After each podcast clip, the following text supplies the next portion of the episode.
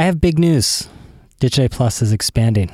That means that if you are a member, you already get unlimited access to our content. If you are not a member, you are not going to get unlimited access to our content. You will uh, get to read up to four articles a month, um, after which point we're going to ask you to become a Digiday Plus member. This is an important way for us to sort of eat our own dog food and to build that kind of sustainable media model that we talk about on this podcast every single week. But if you're on the fence, and since you are a loyal podcast listener, which we do not ask people to pay for, I'm going to ask you to subscribe to Digiday Plus for three months for just forty-nine dollars. Yes, that's right, forty-nine dollars. Go to digiday.com slash subscribe and enter the code intro at checkout, and you will get three months at a mere forty-nine dollars. Hope you give it a try. I promise you it's worth it.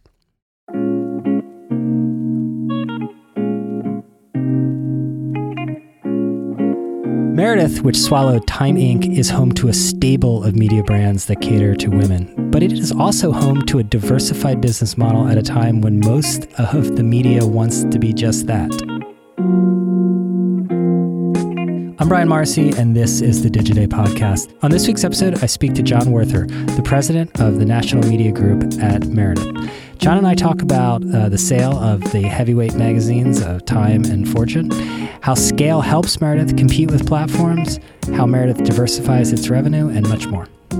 It's funny because John and I re- realized before this that we were both from the Philadelphia area and very nearby.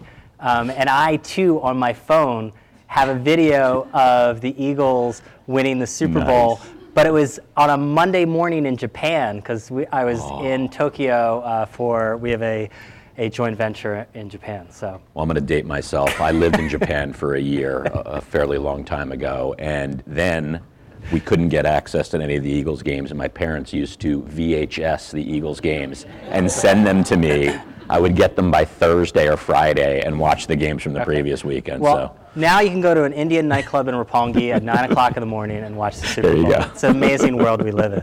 Uh, so, John, I want to get into um, you know Meredith's strategy, but I, it seems like this year, I mean, there's a drumbeat of bad news when it comes to media. I don't know, like some of it appears in Digiday every now and again. I mean, we felt the need to put a unicorn on the cover of our magazine, and we're we pivoted to print. Very strange move, uh, because it, and it says the legend of the profitable publisher, because like we wanted to remind people that you know it is not all doom and gloom. Correct. What i- is your take on what is going on right now with all of the turbulence, um, particularly when it comes to digital media? It used to be you'd put, you know, digital on the good side and then quote unquote traditional and legacy on the bad side. And things are kind of mi- mixed up right now. Yeah, I mean, obviously there's a lot of um, of change in the marketplace, and it's applying to really all channels um, within media. And I think on the digital side in particular, what we're seeing, I think as an industry, uh, uh, as a group of publishers, is that uh, a couple of things. First, that easy and automated campaign execution is becoming critically important, and the platforms have been able to take advantage of that um, through very powerful data um, measurement and self-service capabilities, and that's one of the things that we in, as an industry need to equal um, in terms of the ease of working with companies like us across all of the assets that we uh, we have to bear. Second, obviously, is a continued shift Um, from top of the funnel or, or brand-focused campaigns really to performance-oriented or bottom of the funnel um, uh, metrics where, again, the platforms excel. And I think as publishers, we have the opportunity and the capability to demonstrate, as we've done for decades and decades and decades, that we can leverage our brands and our trusted editorial and our cross-channel environments uh, to drive action and to drive outcomes, and ultimately uh, to ensure that we can help Uh, direct-to-consumer clients uh, and the agencies that represent them, and also traditional brands that are looking to go direct-to-consumer, lower their customer acquisition costs and increase lifetime value, which we've been able to do for our, from our own direct-to-consumer efforts. Video is also another you know, trend, obviously, of growth that we're all seeing. The couple of challenges. One, um, there's a challenge in terms of all of the content that's created needs to be tailored to Um, the particular platforms uh, that it's distributed on, whether it's O and O, whether it's Instagram T V, whether it's uh, you know Hulu or Netflix, et cetera. But the challenge for us as publishers is how do we continue to do that and grow that scale profitably? And that's, uh, again, when I talk about a unicorn, mm-hmm. that's that's a, a fairly uh, interesting unicorn opportunity. And I would say a couple of other things that are, are um, challenges and opportunities, the importance of first-party data uh, and transparency. Uh, so many of our clients uh, have a lot of data uh, that they don't know what to do with, and there's a lot of bad data out there.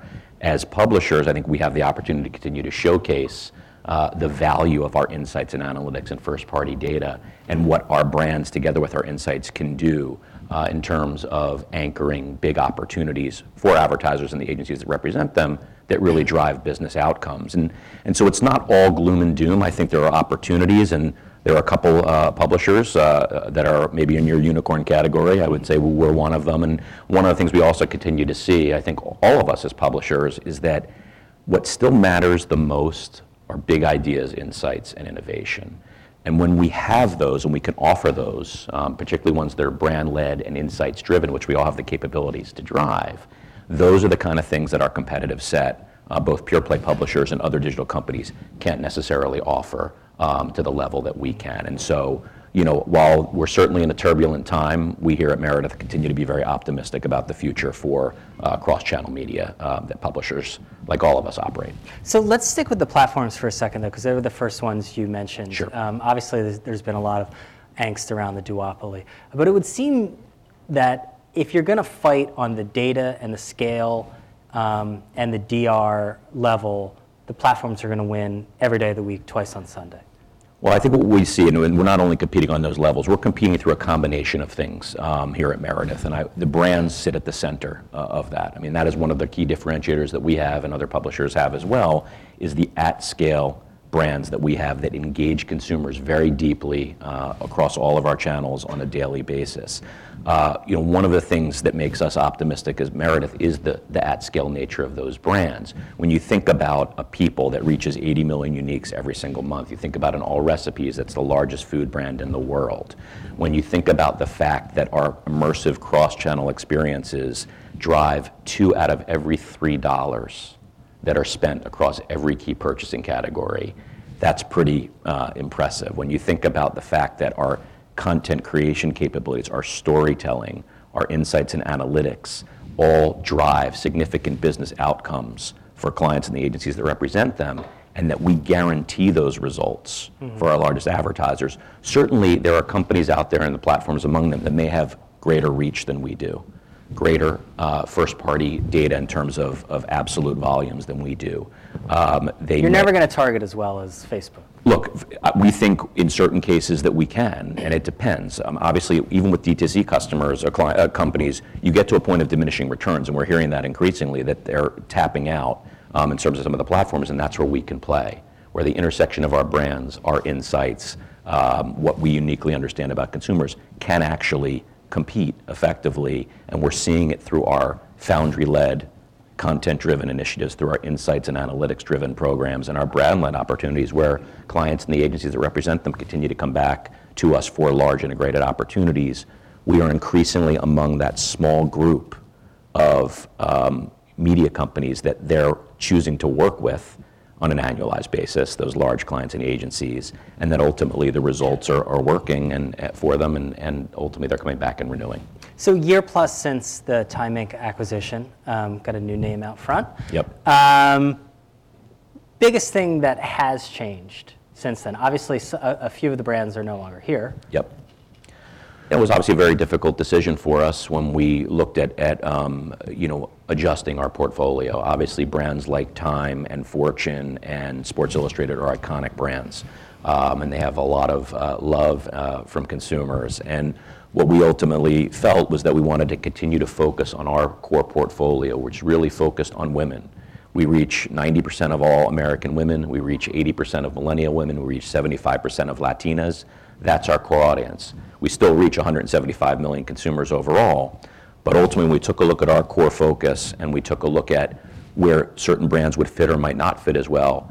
Um, that was one of the opportunities that we undertook, and we felt that those brands um, in particular could have homes um, outside of Meredith that would allow them to thrive um, even more so than they'd be able to do so uh, under the Meredith uh, umbrella. Okay, uh, not a magazine company. not a magazine company, yeah. Meredith. Yeah. We're, we're, we're a, a cross-channel media company, absolutely. Okay. I think what's interesting is we're often viewed as a magazine publisher first, and that's one of the things that we've had to continue to combat in the marketplace is the perception of us as a magazine-only company. We reach one hundred forty million unique visitors every single month across all of our uh, digital channels. We reach two hundred fifty million social media uh, followers each and every month. I mean, we have a massive digital footprint. It's not as big as, as you know, the platforms, but it's pretty big. And we have a lot of first-party data that's very unique from one hundred seventy-five million consumers. Um, we have incredibly engaging uh, cross-channel experiences, and our channels work very well together. Mm-hmm. Um, and so we continue to, um, you know, educate the marketplace and showcase that in the marketplace. But we're very proud of our magazine heritage and, and, and being a publisher. At the same time, we have a whole host of other assets that we offer, from digital to short form and mid-length and long form video uh, to brand licensing. I don't know if a lot of people realize this. We are the second largest um, brand licensor in the world after Disney in terms of retail sales. I mean, think about that for a second. Disney, then Meredith. So we have these brands that are very powerful, not just in print, mm-hmm. not just in digital, but experientially, from a brand licensing perspective, from a mobile perspective, from a video perspective, and we're looking to continue to create that three sixty degree I P. So how does the role of print change then? I mean, I'm a believer in print. Yeah. We pivoted to print. I love it. You did a great job. We have too, actually, for some of our brands, like All Recipes. Yeah, um, but that's a different one. I mean, so you've got some brands that, it's one thing if you're a digitally native brand. It's a different thing if if your uh, legacy is in print, yep. um, and then expressing it differently, whether that's through websites, apps, or video. Yep. Look, I, I am a digital native. I mean, I started more than twenty years ago um, at A O L, and um, so I've been in the digital space for as long as I can remember. I've become a big believer in print, particularly since joining Meredith. I see the power of it every day as a, as a channel itself and working together with other channels. And I'll give you a, a great example. So one of our key partnerships is with Chip and Joanna Gaines from uh, the Magnolia Journal brand. Now, obviously, their T V rights and digital rights are part of another company uh, partnership uh, with Scripps and H G T V, and we could only partner with them. They came to us and said, we want to, we want to launch a magazine, but that's all we can do with you. We have to be very careful, and we obviously respect um, partnerships. What's interesting is we launched that magazine as a quarterly publication, twenty dollars, um, which is higher than our, our uh, normal price point for five issues. And we have more than a rate base of more than a million now, and they're all direct-to-publisher subscriptions. And that brand, in print alone, is the most profitable brand in the one hundred sixteen year history of our company, in its first year of operation, and it's one of our most profitable brands, period, as a company. So if that's not an example of how the print medium is still vibrant and still works uh, across different life stages, I mean, the millennial audience is very large uh, for that brand. So that excites us. Now look, would we love to be able to do more with them across other channels? Chip and Joanna, of course, but we're very happy with how that's turning out, and we continue to believe in the print medium. So I think every conversation I have with publishing executives at some point comes down to diversification of revenue. And a lot of that is really diversification away from ad revenue. For Meredith, what does diversification of revenue look like? So I think, uh, start at the highest level. Uh, I think one thing a lot of people also don't know about Meredith is we're a multi-billion dollar um, national media uh, group within Meredith. Half of our revenue, roughly, comes from consumer forms of revenue, and half comes from advertising. So we're already, and the, the, the merger um, and the combination with Time Incorporated has helped us in that regard. We're already a diversified media company in terms of advertising and consumer revenue. At the same time, we're looking to continue to diversify within each area. So one of the things from an advertising perspective, obviously you have print advertising and digital advertising, and those are starting to get to the point where they're roughly uh, you know, equal for us. Print's still a little bit bigger than digital at this point. But within digital, what we've done, when I got to Meredith you know, seven years ago, um, roughly ninety percent of our traditional display inventory um, was, uh, ninety percent of our inventory was traditional display.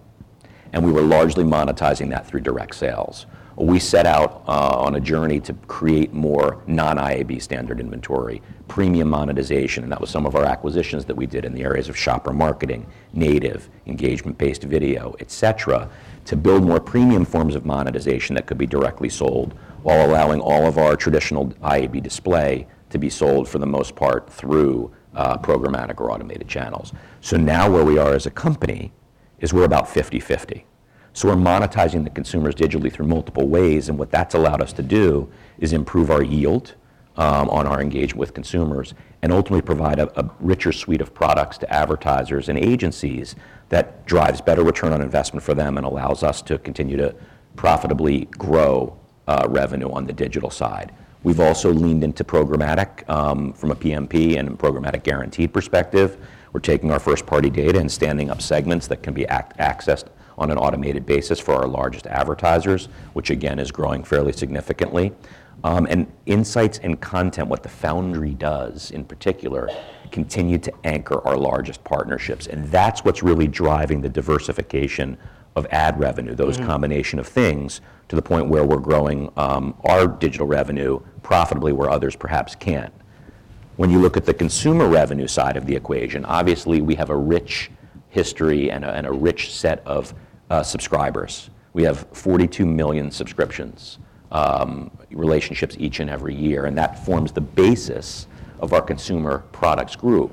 But what we've done is we've continued, as in the case of traditional display advertising, on the uh, consumer product side, we've diversified um, uh, alongside those magazine subscriptions to include brand licensing, which I just referred to. That's one of our most profitable um, and, and, and growing revenue streams. To also, I would call it from a, a, a performance-oriented platform perspective.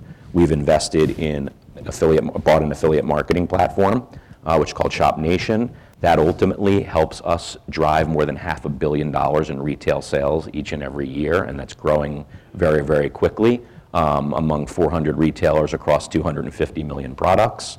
We bought a company um, in the uh, lead generation space, um, which was called Yaki, and ultimately what they've helped us to do is to continue to drive very uh, efficient and effective leads, lowering cost per acquisition and improving lifetime value in categories like home services and insurance, where traditionally we haven't uh, um, you know, had as significant growth as we have today. And then most recently, about a month ago, we bought a company in the, um, the deals and, um, and coupon space called Linfield Media. And what that's allowing us to do is leverage exclusive relationships with retailers to drive uh, sales for our uh, retail and brand partners. All of those things are very fast-growing areas of our consumer revenue business. They're tied to our digital business, and when you look at those businesses together, digital advertising and digital consumer revenue, mm-hmm. they continue to drive significant growth for us that's very, very profitable. You didn't mention paywalls. So it's interesting, and we may be a unicorn in this case, but um, we have tested paywalls on a number of different fronts throughout my time here, and we have yet to find a paywall Uh, strategy that works better than um, a non-paywall strategy for any of our brands. Now, that being said, historically, before our combination with Time, we were really more, more food, home, family, and lifestyle, um, you know, brands with mostly evergreen content. As we think about our new portfolio with entertainment assets and luxury assets, these, I think, are things that you'll see us continue to look into and, again, test and see if what's held historically to be true, continues to be true going forward mm-hmm. from that perspective. When people talked about diversification of revenue a couple years ago, they always went to agency services. Um, everyone wanted a T-brand studio. And so w- what happened was a ton of content studios sprung up. And like everything, you know, it becomes ruthlessly competitive and margins get compressed. What are you seeing on the competitive side for something like the Foundry, and how do you, how do you separate it out in a really, really crowded area now? Well, I will tell you, and you can you know, ask everyone who, who's here from Meredith, one of the things I was most excited about, we were most excited about in combining with Time was the Foundry. It is our secret weapon. It is an unbelievable uh, creative lab and studio. And what was interesting to us at the time was that it was off to the side when we combined businesses. It wasn't integrated into the rest of the business. And we looked at it at, and said, wow. This is an incredible ideation engine. It's an incredible content creation engine. This needs to be part of everything that we do as a national media group, and it needs to be anchored in, in our digital business. And so we took the Foundry and put it inside our digital business. The other thing we realized... Wait, let me just say, like, what does that mean, put it in the... Organizationally, we okay. took it from being separate and a standalone business unit to an integral part, the aorta, really, if you will, of, of our, our digital business from an, an advertising perspective, as you think about branded content becoming part and converging with um, advertising opportunities. We also realized that there's an opportunity from an enterprise perspective. We had a number of different business units that were creating enterprise content, custom content, um, whether digital or print or video, uh, for clients that ultimately didn't want those to be part of media deals. And so we unified all of those groups under an umbrella we now call Foundry three sixty. Those two groups sit together, and they are an integral part of every big ideation effort that we have, of every key advertising partnership that we have, every key custom uh, content creation opportunity we have. And not only that, one of the greatest capabilities it has, the Foundry has, and we have as a company, is that this business unit is not only helping us to inform media decisions for clients and agencies, it's helping us to inform product decisions. So we are helping clients and the agencies that represent them understand where there's white space for them to launch new direct-to-consumer products. Mm-hmm. We have about six of those in the works, about to be, be launched in, in the not-too-distant future. And we're also helping them because we understand trends so well and what, what consumers are doing, why they're doing it, and what they intend to do. And we can predict them relatively far into the future, particularly in the areas of food, um, beauty, entertainment, et cetera, that we can help them avoid decisions. Avoid making investments that aren't going to pan out because trends have already sort of uh, crested, and you know things are heading the other way. But you don't want to make your own products. Well, here's what's interesting.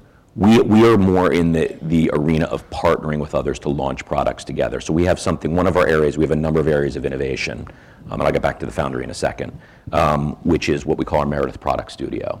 And we take our best and brightest from across the company in the areas of editorial, in the areas of consumer revenue, in the areas of um, of insights and analytics.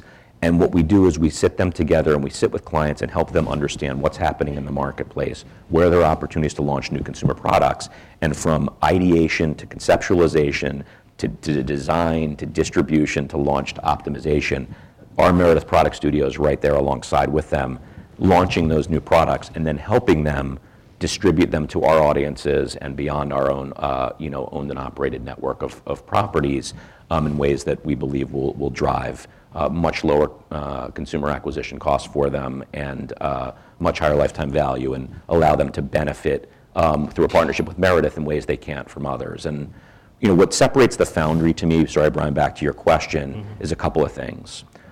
One, not only is it, it is an unbelievable creative lab and, and content studio, but it is um, it, it is something that is authentic. Like we we, we don't create clickbaity content. Uh, we create authentic content. We understand our brands. We understand how to weave in the marketing messages of key advertisers that work with us within those branded experiences and outside.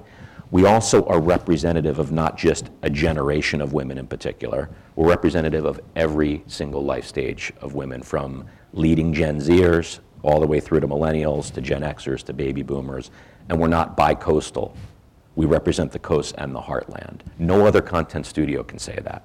Mm-hmm. Secondarily, we are also we also have the ability to create high content at scale. When you think about the fact that we have four broadcast level Uh, content studios, when you think about the fact that we have twenty thousand square feet of test kitchens, when you think about the fact that we have uh, twenty thousand pieces of content that we create each and every year, in some cases five hundred to one thousand pieces of content for an individual campaign, the ability to create that content at scale like we can and have it work and have it continue to anchor our largest media opportunities and seeing the strong renewal rates that we enjoy, I think that's um, something that differentiates us and differentiates the Foundry, together with the ability to not only inform media campaigns, but to mm-hmm. extend beyond media into product development. I, I would say at some point last year, the pivot to video became a punchline.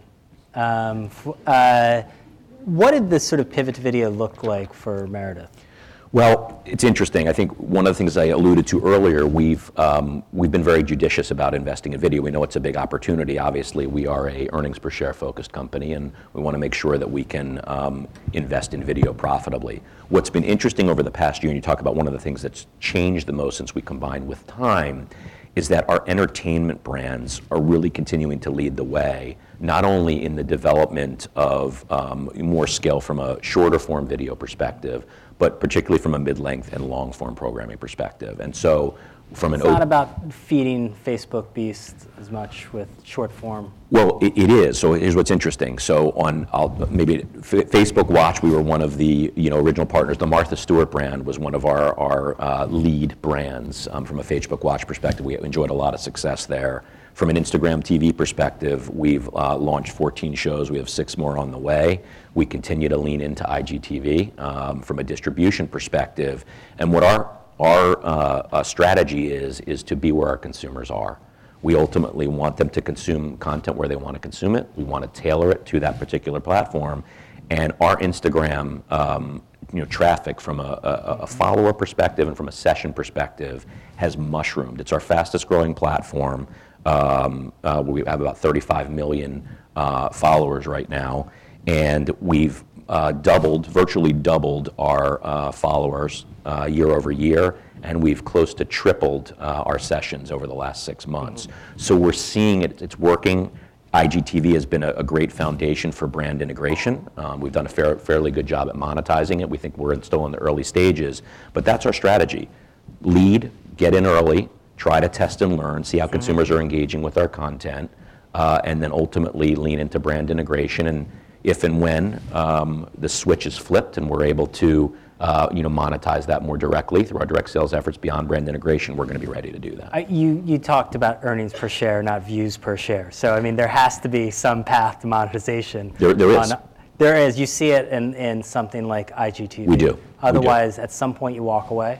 Yeah, if we, we if we didn't see it as a win-win, you know, partnership, if we didn't see it driving uh, brand authority, if we didn't see it driving brand awareness, if we didn't see it, uh, you know, exposing our content to newer audiences, if we didn't see it driving a lot of referral traffic back to to Meredith, uh, we wouldn't. If we didn't see it driving monetization, we would be wouldn't be leaning into it as much as we are. Any platform initiatives? Because I think we went through a period where a lot of publishers, you know, just said yes to a lot of platform um, programs, and the platform said, well, we'll figure out the, you know, we're just experimenting here and, and stuff like this. Uh, and it seems to me that a lot of publishers are getting a little bit choosier when it comes to participating. There any, have there been any platform initiatives that you've either turned down or just walked away from because the monetization simply did not come quick enough? Um, that's a great question. I would say nothing we've walked away from entirely. I think we've probably dialed back. And e- remember, each brand is different. You know, YouTube may work better for certain brands than others. Inst- Instagram T V may work better for, for certain brands than others. Hulu or Netflix may work better for certain brands or others.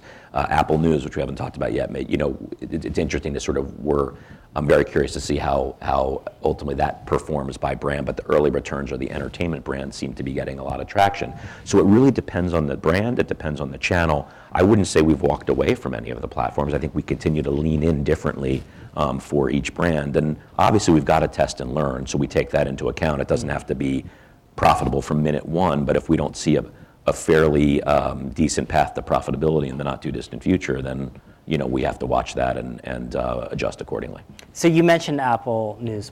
Um, what did you think of their initial pitch to you? I mean, there was some pushback to it, but then everyone just, most people went along with it. There was never really any pushback from our perspective, and we have always been very excited about the opportunity. We think that, you know, with five hundred sixty-five million plus uh, iTunes, uh, you know, subscribers and users, that we have the opportunity um, at a very strategic level to expose our brands to newer audiences that um, might not be as familiar with our brands today. We have the ability to um, e- enable our existing subscribers, if they want, to access more of our content um, through the Apple News Plus experience. Um, and look, there's a couple of different ways um, that, you know, the relationship benefits publishers like Meredith. First and foremost, we um, obviously can share in the upside of increased engagement with our brands um, and the time spent with those brands within the Apple News Plus um, ecosystem. Secondarily, um, when those subscriptions count and they're audited by the A A M, and when they count as digital copies, we ultimately are able to reduce our subscriber acquisition costs from a printing and postage and distribution perspective.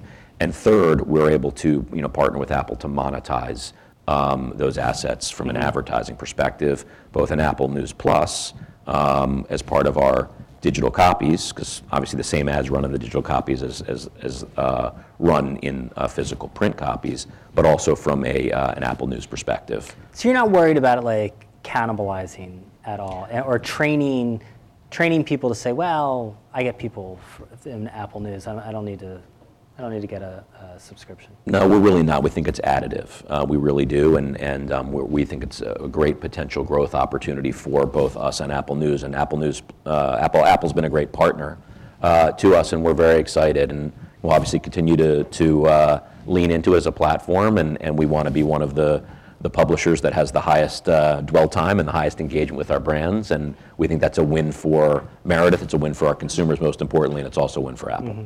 Has Facebook been a good partner?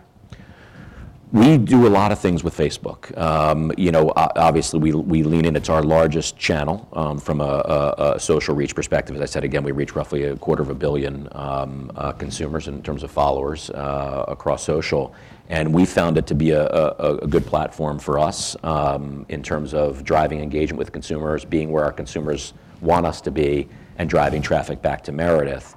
Um, you know, owned and operated properties. I would say what distinguishes us is that we haven't made a bet on any one platform in particular. We haven't decided to build brands on one particular platform. We've decided to build brands holistically: Facebook and Instagram, uh, Twitter and Pinterest, um, Snapchat. They're all part of the ecosystem in which we create content for and distribute content, mm-hmm. and engage with our consumers and look to, uh, you know, drive brand awareness, brand authority, and traffic back to the properties that we own and operate. Um, so Time was obviously a gigantic acquisition, yes. But there's a lot for sale out there. I don't know if you know this, but yes. a lot of yes. a lot of assets are for sale out there. Do you do you expect Meredith to be an acquirer out there of some of these assets, because the prices are getting pretty good? Yeah, I mean, we, Steve Lacy, who just retired as our executive chairman, is now our chairman, would always say, you have basically one choice in media. You can be an acquirer or a consolidator, or an acquiree or a consolidatee. And we look at ourselves as a consolidator. Um, we think there are going to be opportunities to continue to strategically add to our portfolio going forward. And again, we are very particular about the types of um, uh, assets that we look to buy. They have to be compelling. Um, for, from a consumer-facing perspective, first and foremost. Uh, they have to ultimately have a solid business model and fundamentals behind them, and they have to be available, and they have to be available at the right price. And that's really the the cadence that we go through when we look at opportunities. And, and so we're, we're constantly going to be on the lookout, and constantly have been on the lookout for acquisition opportunities. My friend Catherine Levine is sitting back here. She's just recently uh, uh, joined us as, as first our Chief Strategy Officer, and now um, our head of Meredith Digital. Um, and she, uh, among our, the rest of our leadership team, were actively looking at opportunities in the marketplace to expand our portfolio. Mm-hmm. So how about the, the competition with pure plays? I was actually reading an interview earlier today um, that Brian Goldberg, who um, loves to talk, uh, he's been on the Digiday podcast a few times, um, and with he called he said that he wants Bustle to be the Meredith of the digital age, and I think the implication by that was that Meredith is not the Meredith of the digital age. I thought we were. I mean, maybe I missed something, but uh, I think we are the Meredith of the digital age. Um, and uh, look, we welcome the pure play digital competition. Again, as you think about what we've just talked about for the last little bit of time here, we have brands that have long heritages of of being trusted and inspiring women to action uh, in terms of daily needs, all the way through to, you know, aspirational goals that they never thought were achievable. We have first-party data from one hundred seventy-five million consumers, one hundred ten million women, eighty percent of all millennial women, seventy-five percent of all Latinas. Uh, we have unbelievably rich and unified taxonomies where we understand the consumer journey across all the key categories in which we operate. We have incredibly engaged audiences. We have platform capabilities that allow us to leverage what we know about consumers in real time to benefit our advertising and marketing partners, and but ourselves as a, as a media business as well. So we are a digital-first mm-hmm. media company. We are a women-first media company. We are the leading uh, cross-channel media company for women, period. We are the Meredith of mm-hmm. digital, and we welcome others to compete with us in the space. And there the big is no bet is, is that the, the brands are much stronger. Even if they were built in, in a previously in a non-digital way, that the brands are stronger than a lot of these fast growth, pure play, digital um, uh, media companies. I would think that's part of it. I think, again, our storytelling capabilities that we have with the Foundry is part of it. I think the insights and analytics that we have are part of it, and, and the platform capabilities that we have and are continuing to build out are part of it. It's that combination of things that allows us to compete with pure plays in ways that they're not able to compete with us. Okay. Well, cool. This was great. Really appreciate everybody being here and hope you found it informative. Thank you so much and have a great holiday. Excellent. Cool. Thank you, Jon. Thanks,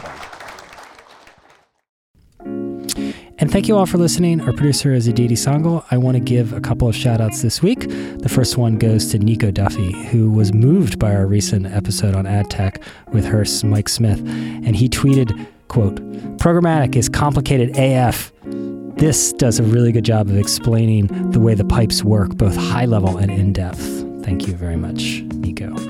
I also want to thank Yvette Uloma Dimiri, who tweeted about uh, the same episode about Mike Smith. Ad tech is very popular, who knew?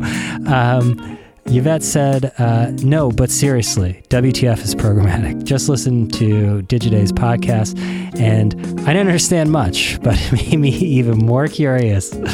This only means one thing. I need more. Love the new format, Digiday. Um, thank you, Yvette. I uh, hope we didn't confuse matters even worse. Uh, anyway, uh, we appreciate all the feedback. Um, I am Brian at digiday dot com, or you can tweet uh, at me. I am at bmarcy on Twitter, um, or you can reach me on LinkedIn or wherever. Um, thank you for listening.